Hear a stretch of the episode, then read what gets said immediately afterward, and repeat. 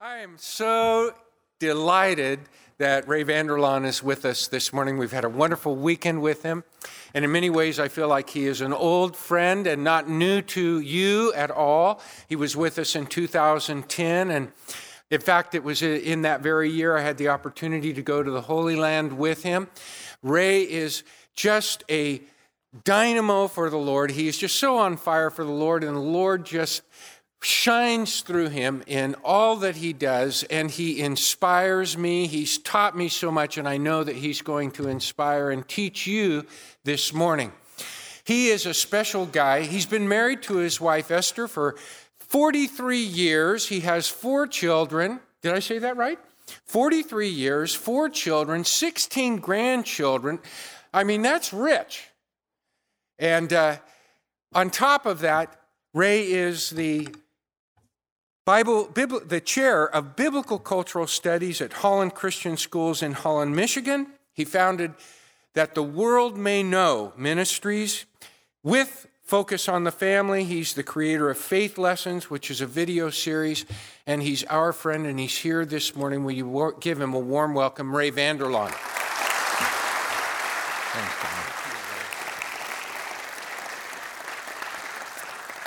Good morning. It is a privilege to be here this morning for lots of reasons, one of which is it's always an honor to join folks in worship and even to be invited to lead a portion of that worship. And I'm highly honored, I'm humbled that you would ask me to do that. So it's great to be here. It's great to be here because I had a phenomenal experience here in 2010. Um, I was really touched by things I saw God doing in this community and particularly in Grace Community Church. Um, there's no doubt God has a work going here. I'm eager to get back again to my seniors at Holland Christian and tell them that God is alive and well in California. I think they know that, but if you don't know anybody or you don't know what's going on in a place, it's a little harder to, to um, comprehend that. So it's great to be here. Had a great time at our seminar this weekend. I spoke at Central Valley Christian. That was a very wonderful time there with faculty and students. So it's been great. I can't wait to uh, share it with those I will go back to. I will have to leave immediately after the service. Um, I'm sorry about that. I'd love to hang around and greet you and meet you, but I have a dog sled race I'm in tomorrow. Uh, just kidding. I come from Michigan, so um, we got 16 inches of snow on our in our town, and i I need to get back for commitments tomorrow, and my, I'll have to hustle to get to my flight. We have had some conversations you might be interested in. Um, your community has asked if we could arrange a trip to Israel and Turkey following the disciples, spending five days with the disciples in Israel and then 10 days with Paul in Turkey, places like Ephesus and Colossae and uh, cities like this. So we've planned tentatively to do that in the fall of 2016. And uh, that's exciting to me. I had a great time with the group that came from this church in 2010, and it was a wonderful adventure. That was all in Israel. This one will look at the next step. So if that's something of interest to you, pray about it, and we'll see if, what God can work out. But that's what we hope to do. Anyway, let's go to our time of worship this morning. Would you stand one more time, please? Those of you who joined us this weekend, we learned that in the Jewish world, there's the belief that the Bible is the inspired word of God, just as we Christians think, and that when God speaks, he expects an, a response, a response of belief and a response of obedience. To prepare for that, a Jew will always stand and say, God, I'm yours and I'm ready to listen.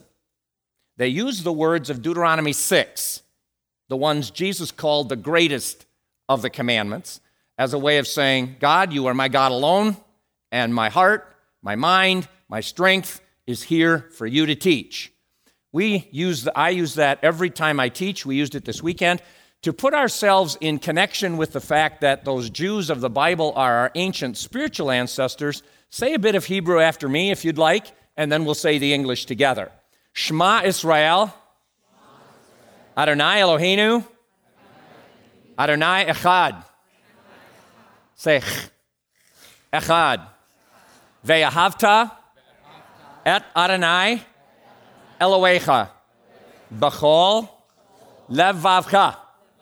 Uvachol nafshecha. Uvachol meodecha. Ve'ahavta lareacha Kamocha. Amen. Together. Hear, O Israel, the Lord is our God, the Lord alone. Love the Lord your God with all your heart, with all your soul, with all your might, and love your neighbor as yourself. Amen. Amen. Please sit down for my words.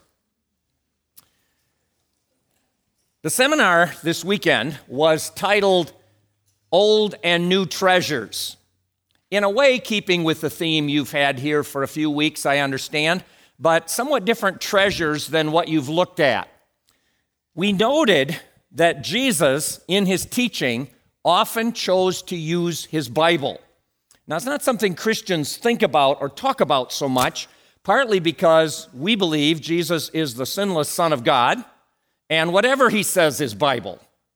So, why would he need to use a Bible when all he has to do is speak and it is Bible? Well, the answer is that's probably true, but he chose to use his Bible.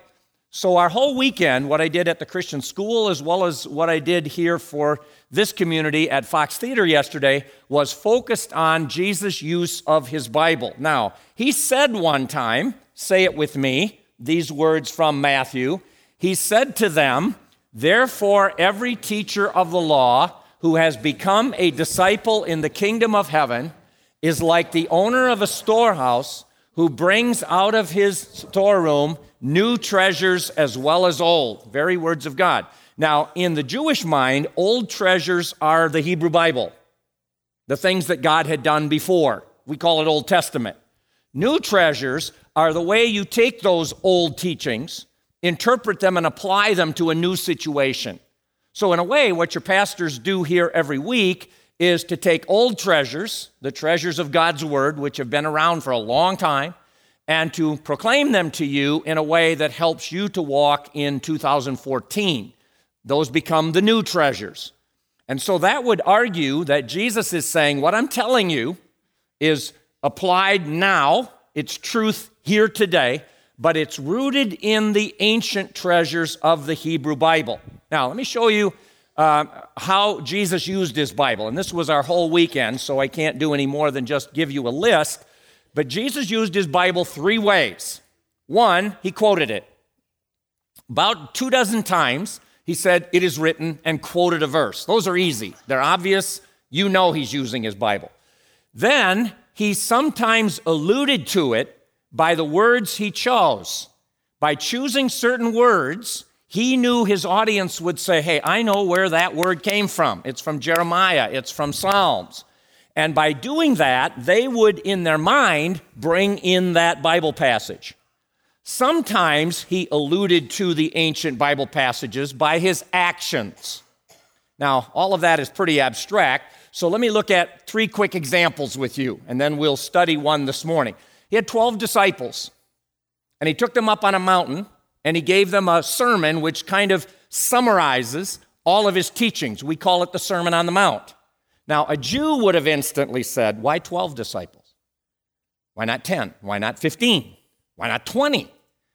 Their answer would have been Moses, the first Moses, and God had promised Moses there will be a second Moses, the Messiah. The first Moses led 12 tribes went to Mount Sinai, and God gave him the summary of all of Israel's beliefs. So Jesus was saying, I'm the second Moses by having 12 disciples and giving them a Sermon on the Mount. His actions linked what he was doing back to the book of Exodus. Or another example, he had five fishermen. Scholars believe there may have been a dozen fishermen on the Sea of Galilee total it was not a big industry at all for all kinds of reasons. Out of 12, Jesus has five fishermen. Why? We don't know for sure, but Jeremiah says, In the day the Messiah comes, he will send for many fishermen and they will catch them. So if Jesus showed up with five fishermen, people said, Look at that, he's got 12 disciples. He must think he's the coming Moses, the Messiah. And five of them are fishermen. He must think his work fulfills what Jeremiah said about all those fishermen. Now, notice what he's doing. He's alluding to Bible passages without quoting them. The one we use this weekend is his first miracle. Think of it. He turned water to wine, 180 gallons of Manischewitz. Now that's strange if you think about it. Of all the things he could have done, all the sick people, all the hungry people, he makes 180 gallons of wine. Why? The prophet Joel says, when Messiah comes, the mountains will drip with an abundance of wine. And people said, Look at all that wine. I've not seen that much wine together at one place in a long time. You don't think he thinks he's the guy that Joel says will come and produce an abundance of wine? And he alluded to the Bible passage simply by the act of turning water to wine. Or the one I like the best, or I love a lot, maybe is a better way to say it. Do you remember what day? I put it up there, so now you do. What day Israel left Egypt? Passover. They put the lamb's blood on the door, you remember? And then they left Egypt. How long did it take them to get to Mount Sinai in that desert journey? Guess. It's a number the Bible always uses 40. Took 40 days to get to the mountain. When they got to the mountain, what did Moses do? Went up to meet with God. And a few days later, on the Feast of Pentecost, what was what came down? The 10 commandments. That's the pattern God established in Exodus. Now watch Jesus act that out. What day did Jesus die? Passover as the Lamb of God. And 40 days later, he went up on a mountain. And what did he do from the top of Mount of Olives? Ascended to meet with God. And 10 days later, on the Feast of Pentecost, what came down? Holy Spirit. Notice the pattern for what he's doing is the story of Exodus. Now, if you don't think that's a connection, when Moses came down with the Ten Commandments, what did he find Israel doing? Worshiping the golden calf.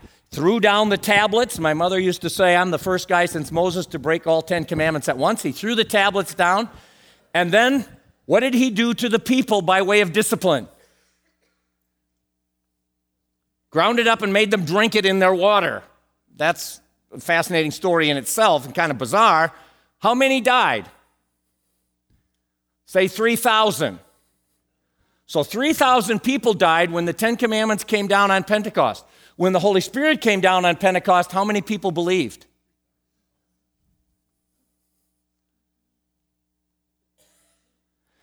The writer wants you to take those little details and say, Why 3,000? Often the answer is that's the hook that brings you to the old treasures. Now, we spent the whole weekend doing that, so I can't expect those of you who had other activities this weekend to wrestle with all that in 30 minutes on a Sunday morning, but I'd like to take one more example of that and show you one of the more profound, I think, links between the new treasures of Jesus and the old treasures of his Bible. In the Gospels, and I took one passage here from Mark and 15 and one from Matthew, I forget, I think it's 27. Sorry I didn't put that up there. Notice two obscure details that really don't seem to matter. Notice he was crucified at the third hour. What difference does it make? I mean, I believe it, it's in the book, but what difference does it make? Does it matter to you that he was crucified at 9 and not at 8:30? Why is that important? Why do I need to know that detail? And then he died at 3 or ninth hour. Why does that matter? Does would it not have worked if he died at 3:15 or 5? Now, that would always lead a Jewish person to say, when those little details show up, I always ask, why does God want me to know that? And many times, that's his link back to an earlier place in the story. Now, to get that, I need to take you back to the early story. And you see at what point you will say, I got why those matter. So come with me to a very different place than where Jesus lived, Galilee, very tropical, or died, Jerusalem, right in the center of Israel. Come back with me to that brutal desert, which makes up about 70% of the Jewish world. the land of the shepherd, which, by the way, since Christmas is coming up, are almost always girls. So when you do your Christmas program this year, make the shepherds girls. Don't give them beards. Adult men don't herd sheep normally. Anyway, that's just my little shot at what I think is culturally inaccurate Christmas customs. Anyway, here's the story living in a tent in that desert is an old man and an old woman, husband and wife, named like this Arab friend of mine, Abraham. One day, as Abraham sat in the tent, God showed up. Now, it doesn't say how God showed up. He appeared, whether he was a fire or a light or a dove or a human, it doesn't say. It just says God shows up. And God makes a statement to Abraham Don't be afraid, which gives me an idea of what Abraham was thinking. I am your shield. In other words, I'm going to protect you. Now, I'd like to ask you a question. Imagine this afternoon, you're sitting in your favorite comfortable chair in your room watching that great Oakland Raiders football team you guys have out here. We Lions fans can finally say stuff like that after 30 years of disaster. Just kidding. You're watching the game in that favorite chair of yours, and God showed up. I, I mean, not like God is everywhere, so I know He's here too. I mean, you knew beyond the shadow of a doubt that God was personally with you in that room at that moment. It wasn't, I wonder if that was God. It's there He is. What would your reaction be? For me, like this lady here just said, I was brought up where God is awesome and holy. And I think there would be an incredible sense of overwhelming sin on my part to put me on my knees in the presence of God. I don't know, but I suspect that's where my heart would go. I know what my mind would be thinking. Why do I need a shield? What's supposed to happen? What are you going to protect me from? Why? But I wouldn't say that. But Abraham is Jewish. Now, that means all kinds of things. It also has a personality with it. You know, sort of like Dutch people have big noses because air's free. Jewish people have their own. I'm Van der Laan, so I can say that kind of stuff. Dutch people, I mean, uh, Jewish people have their own personality types. And one of the things they have is something called chutzpah. Abraham shows chutzpah. He doesn't even say thank you, or I'm in awe of you, or I worship you, or I praise you. His first reaction is to grab God by the front of his shirt and say, Where's my children? You promised me children. Have you seen my wife lately? She's like a senior citizen type. Where are these children you promised me? Come on. Now, you'd think God would say, Listen, I'm God. You don't talk to me like that. But God seems to like it. He reacts very positively to such Jews call that chutzpah. Say chutzpah. Now, today, chutzpah isn't such a nice word. Chutzpah means pushy, cut in line, take mine first. I get the biggest piece. I'm number one. Get out of my way. It's pretty aggressive stuff. I had a friend send me a definition of what chutzpah is, a Jewish friend and pure Eastern style, like those of you at the seminar remember we talked about, it's a story, not a definition. It goes like this. There's a little kid, how old are you? Seven. What grade are you in? Second grade. This kid was in third grade. And he went to Hebrew school, and the rabbi taught them the story of Jonah. Well, this kid went nuts. You remember the story of Jonah? This guy sinned, got thrown into the sea to drown, and God decided to send a whale to swallow him and rescue him. And he lived in that whale for three days, and all the stomach juices didn't digest him. He stayed alive. And at the end of three days, he swam up to the beach somewhere and vomited this guy out, covered with seaweed and yuck, but alive and well. Well, the kid went nuts. What an awesome God. That is amazing. I can't believe God does this. What a, what a great God we have to worship. He went home so excited, came in the door. He wouldn't let his mom finish making dinner. Sit down, I got to tell you the Jonah story. Then dad came home from work. Sit down. Then grandpa and grandma had to come over. Then the cat and the dog. Then his brother and sister even went across it. You know, the way you reacted the last time you heard a sermon on Jonah. Don't you remember your excitement? Monday morning, he went back to school, public school. Teacher said, Children, Today we're going to study whales. Yes! Awesome. And the teacher said, Whales are creatures with big mouths and little throats. They catch big prey, but they can't swallow it, so they have to chew it up. What about Jonah? said the boy. Teacher said, Oh, that's a nice story. We should read that in reading sometime. Um, but it's not true, it's an ancient myth. There aren't whales in the Mediterranean. And even if there were, and they swallow people, people don't stay alive inside of a stomach.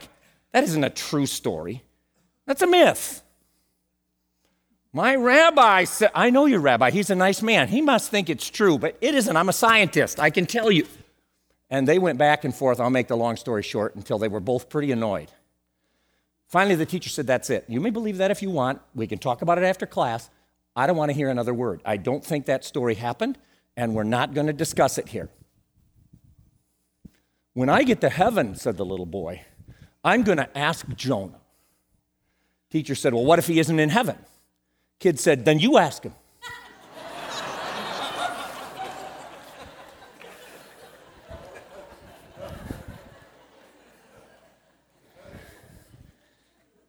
That's called chutzpah. but in Bible times, chutzpah is a word that's much nicer. It's what you coaches want from good athletes. It's what you people who run marathons do to get yourself in shape. It is persistence. I won't quit. I won't give up. I'll never stop. There's nothing I won't do to accomplish it. It's an intense, persistent passion and refusal to quit. And God loves in the Bible chutzpah.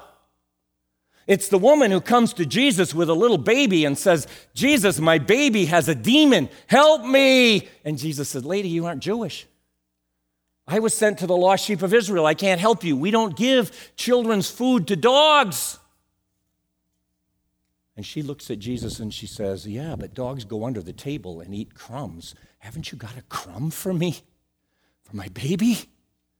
And Jesus says, I haven't seen faith, and I think the Hebrew word would have been chatsufo, which comes from the same root. I haven't seen persistence like that, even in Israel. And he healed that baby because she was persistent. Don't ever be afraid to wrestle intensely with God.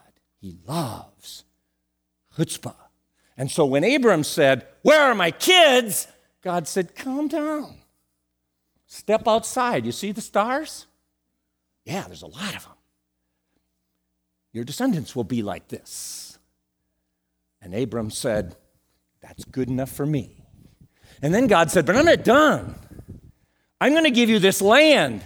Abraham didn't have enough land to bury his wife or to be buried himself. I'll give it to you.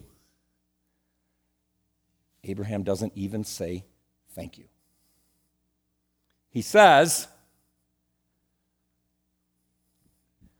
How can I know for sure? Prove it! Wow. That's amazing to me. And God said, You want to know for sure? In modern English, he said, Let's sign a contract. You draft it, we'll sign it. Now, they didn't have contracts. What they had were covenants. We'll make a covenant, a guarantee. So, Abram, let's make a covenant. Now, real quickly, I'm a teacher, so you need just a little bit of data. A covenant is not simply an agreement, it's a relationship. A king who makes a covenant with people calls them my children, they call him my father. A queen, my mother, my children. Why? Because a covenant not only binds you legally, it binds you relationally. That's why marriage is sometimes called the covenant of marriage. There are two types. One is what's called a parity covenant, which means it's between two people who are equal. That can't be this one because God and Abraham aren't equal. Besides, there's a whole bunch of things that happen that don't fit a parity covenant. So we can discount that. The other, sorry about the big words, they're not necessary for you to know, is called a suzerain vassal covenant. What you should know is it's between unequals a king and his subjects, someone who's defeated you and the defeated ones. That's a suzerainty treaty. That must be what this is for several reasons. Now, here's an important thing. In a covenant between greater and lesser, one of the distinct differences is this, and sorry I act like a teacher, but that's what I am. It is the requirements that are laid on each side are all determined by the greater party. Each side, I'll do this, you have to do that. In an equal, a parity covenant, the person says, I'll do this, what will you do? And the person says, oh, okay, I'll do that. And you agree. Here, the greater party says, I'm going to do this and I want you to do that. And if you won't agree to that, then there's no covenant. So God is going to set the requirements. So Abraham must have been thinking, okay, what will God do as the greater party? And God said, simple. I'll give you descendants like the stars. I'll give you this land forever. And in your descendants, listen to this every people group in the world will be blessed. Now, I put the word Messiah up there in quotes because I believe that's how God fulfilled that prophecy. When Messiah came, it was one of Abram's descendants who did what he did for every people group in the world. So Abraham must have been thinking, this is incredible. God's going to give me descendants, which he's already promised. He's going to give me land, a place for my descendants to live. And we're going to be such people of God that every single people group will be blessed. I wonder what I have to do. And it's as if God said, Well, really, nothing. Just don't ever sin. Ever. Ever. I suspect Abram's thinking, ouch, maybe that chutzpah isn't everything it's cracked up to be. And then God said, You ready to sign? Now, by us, we'd gather in an office and you'd have people on both sides of the table and you'd have 500 copies of something and you'd start signing. In their culture, the greater party tells the lesser party to go get the 500 papers, except they're not 500 papers, they're animals.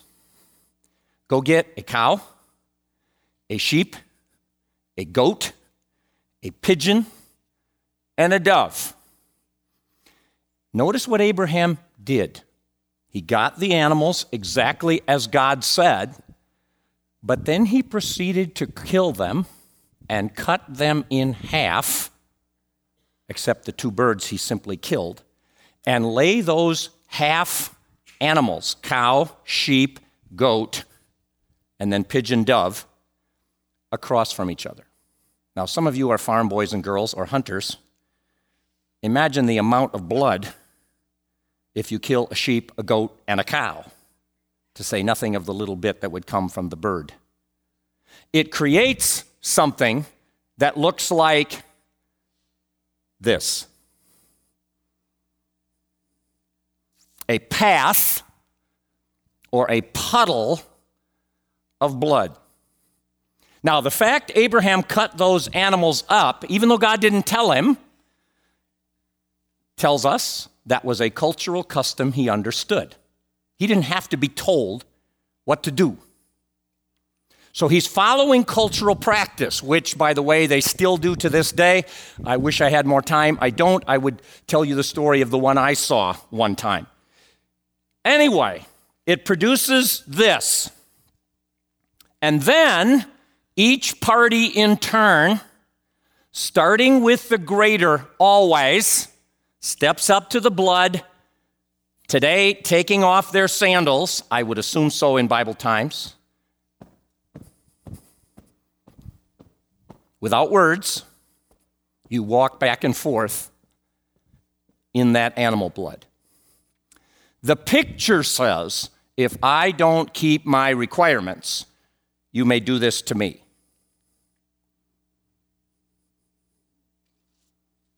And then the lesser party would step up and say, Okay,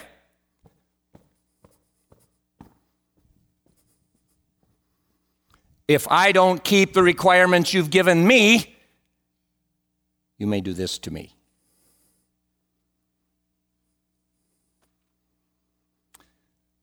As Abraham sat there, I happen to know that he was scared out of his mind. I think because he knew if he put his little toe in the blood, he was a dead man. He couldn't be sinless, nor could his descendants. He touched that blood, he was assigning himself to death. There would be no need of land, there would be no descendants, and there certainly wouldn't be someone who would bless all people groups of the world.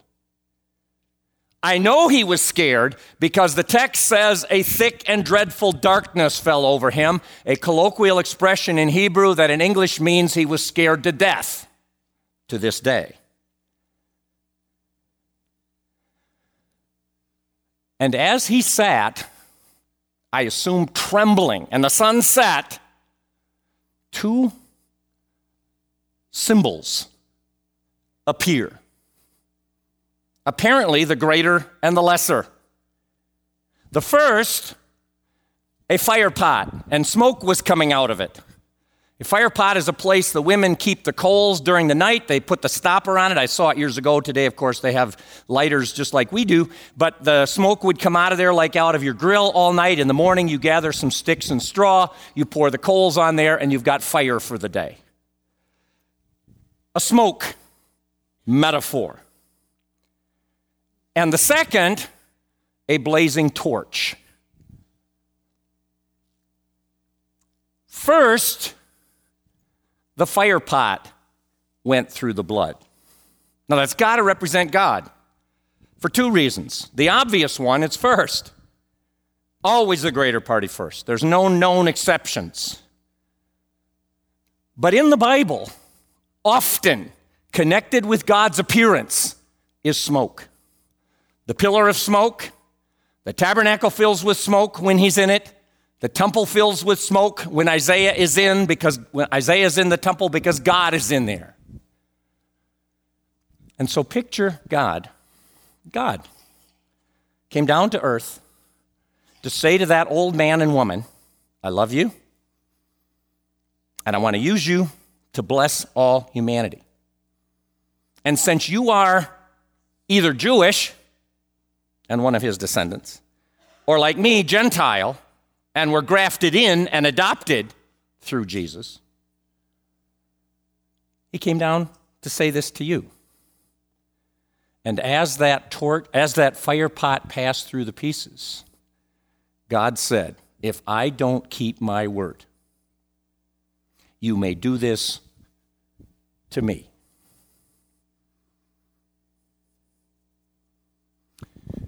I suppose Abraham might have been thinking, yeah, right.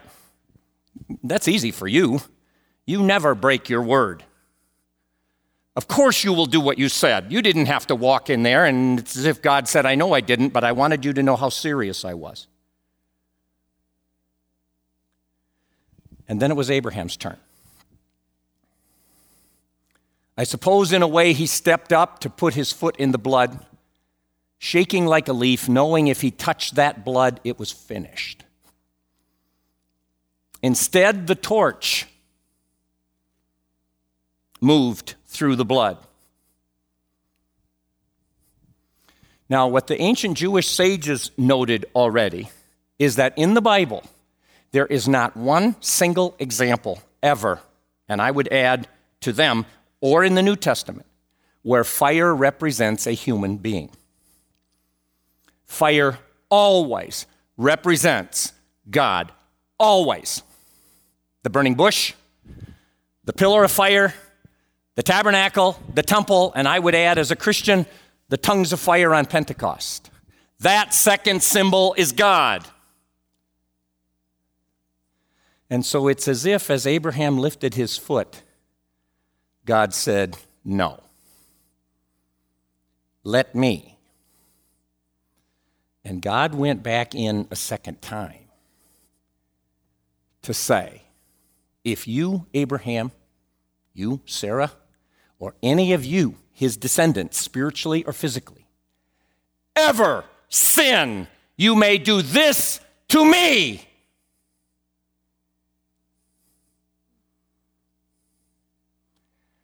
And at that moment, God sentenced Jesus Christ to death. If you want to know where in the Bible the death sentence is pronounced, it's right here. I see Jesus in heaven watching his Father sentence him to die. There is no doubt that Abraham and his descendants will sin.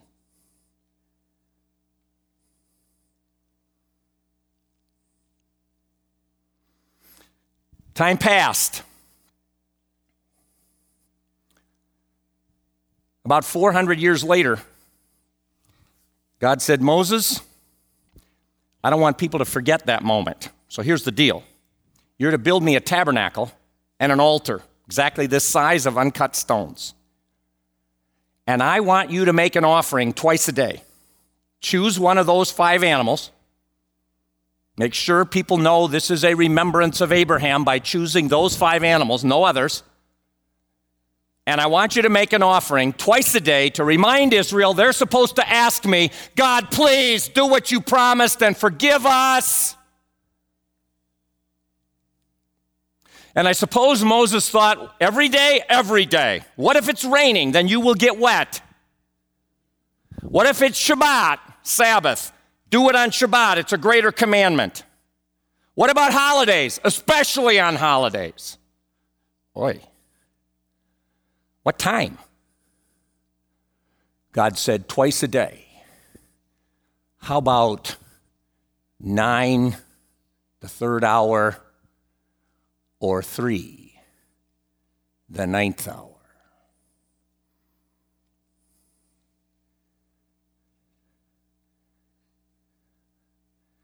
You know why Jesus was crucified at the moment he was? Does it make sense why it's important that he died at three? As you learned this weekend, it's in the book.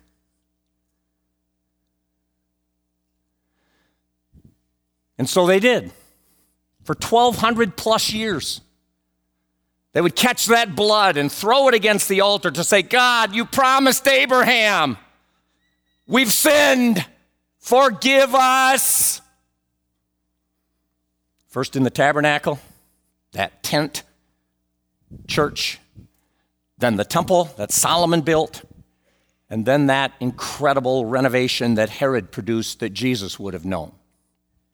Now, by Jesus' time, that had become an elaborate ceremony. Here's the temple and a map of Jerusalem. On this corner, was a special platform. One model shows it like this. I like this rendering better. You can see that tower, and notice the small figure on the upper right. It's what it looks like today. Notice the arch on this picture, the big arch, the, not the little ones, but the big one. Here you can see where that arch emerges out of the Temple Mount. It's been destroyed, the arch has. It's about this high today. On that corner, there was a niche that looked like this. And in that niche, just before nine and just before three, a priest would stand with a shofar, not the Roman trumpet, but a shofar. We know that so well because when they did the archaeology, they found the niche that the Romans had destroyed. It even says on it the place of the blowing of the shofar. Standing in that niche was a trained priest with his shofar. Not far away from that corner was the temple. In front of it was a large altar. I'll show you another model, not quite as accurate, but you can see the altar a little better. The altar is right here with those four fires on it. And just next to the altar, at five to three, five to nine, a priest would stand with his knife at the throat of one of those five animals. Somewhere, another trained priest would watch an, a sundial or on a cloudy day, an hourglass. And when it was nine o'clock or three o'clock, the signal would be given to the priest on the tower, and he would call Israel to stand for a moment to seek God's forgiveness with that ancient desert sound.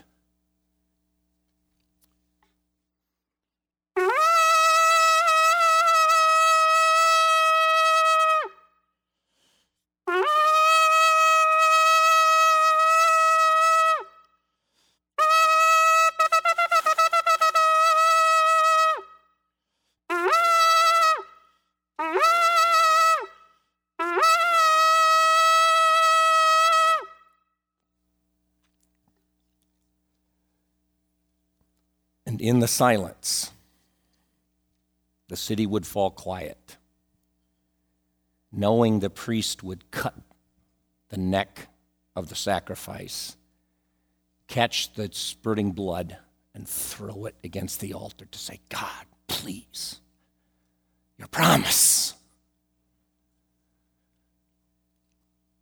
For 1,200 years, twice a day. Come with me to one of those days, just like any other. One, two differences. The city is packed. It's a holiday, big one. And two, just outside the city wall, probably on the north side, three men hang on crosses. They were nailed there as the shofar blew at nine o'clock announcing a sacrifice is to be made.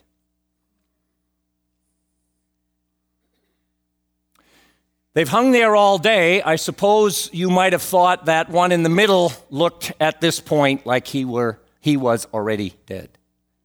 Hadn't said anything in a while. The priest is watching an hourglass for it's strangely dark. It's five minutes to three. It's three minutes to three, and then it's three o'clock. And the signal is given. And again, through that packed city, that ancient sound.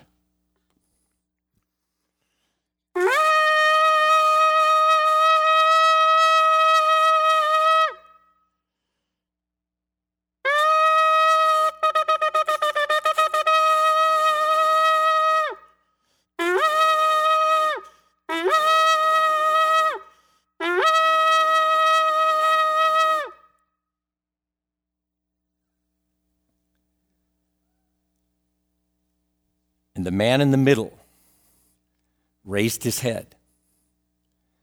And in the gagging, choking voice of a crucifixion victim, he screamed, It's finished!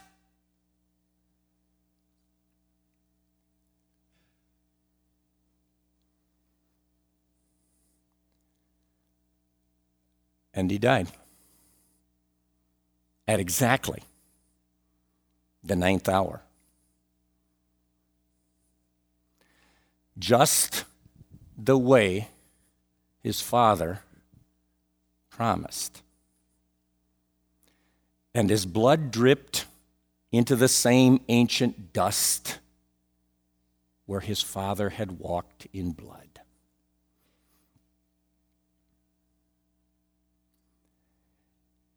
And I don't think it is finished simply meant my suffering here or even my earthly life. I think it also meant it's all finished. I did it. I kept your word.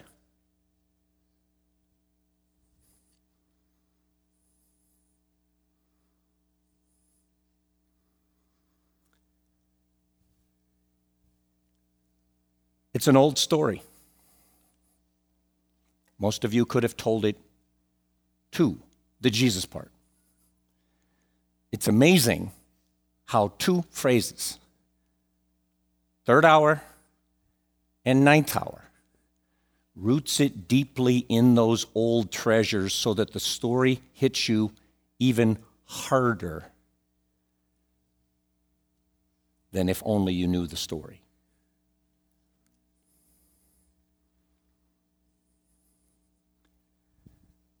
In the name of the Father, and the Son, and the Holy Spirit.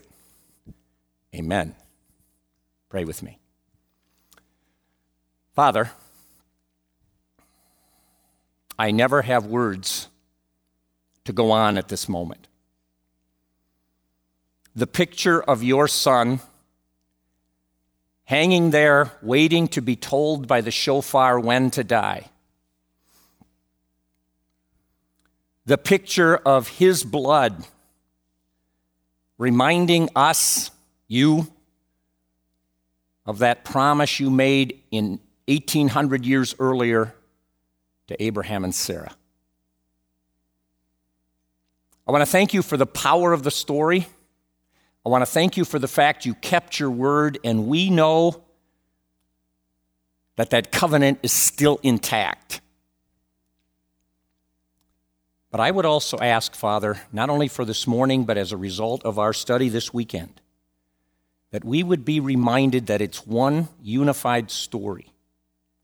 And that if we pay attention to your detail, it helps to link us back to the old treasures, making the new treasures even more powerful and clear. In the name of our Messiah, your faithful Son. Amen. Would you stand, please?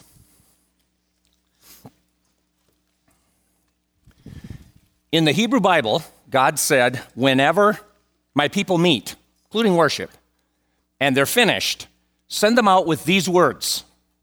And I want to give you that blessing. You'll, you'll recognize it, of course because he said, By doing that, you put my name on them. If you will receive this blessing, not only with your ears, but with your heart, you walk out this morning with God's very name imprinted on your soul, on your heart, and on the path you walk. Yivarechecha Adonai va'ish merecha. Ya'er Adonai panavalecha vihunecha. Isa Adonai panavalecha v'yasemlecha shalom. The Lord bless you and keep you. The Lord make his face to shine on you and be gracious to you. The Lord turn his face toward you and give you his shalom. Amen. Bring God's shalom to a broken world. God bless you. Thank you.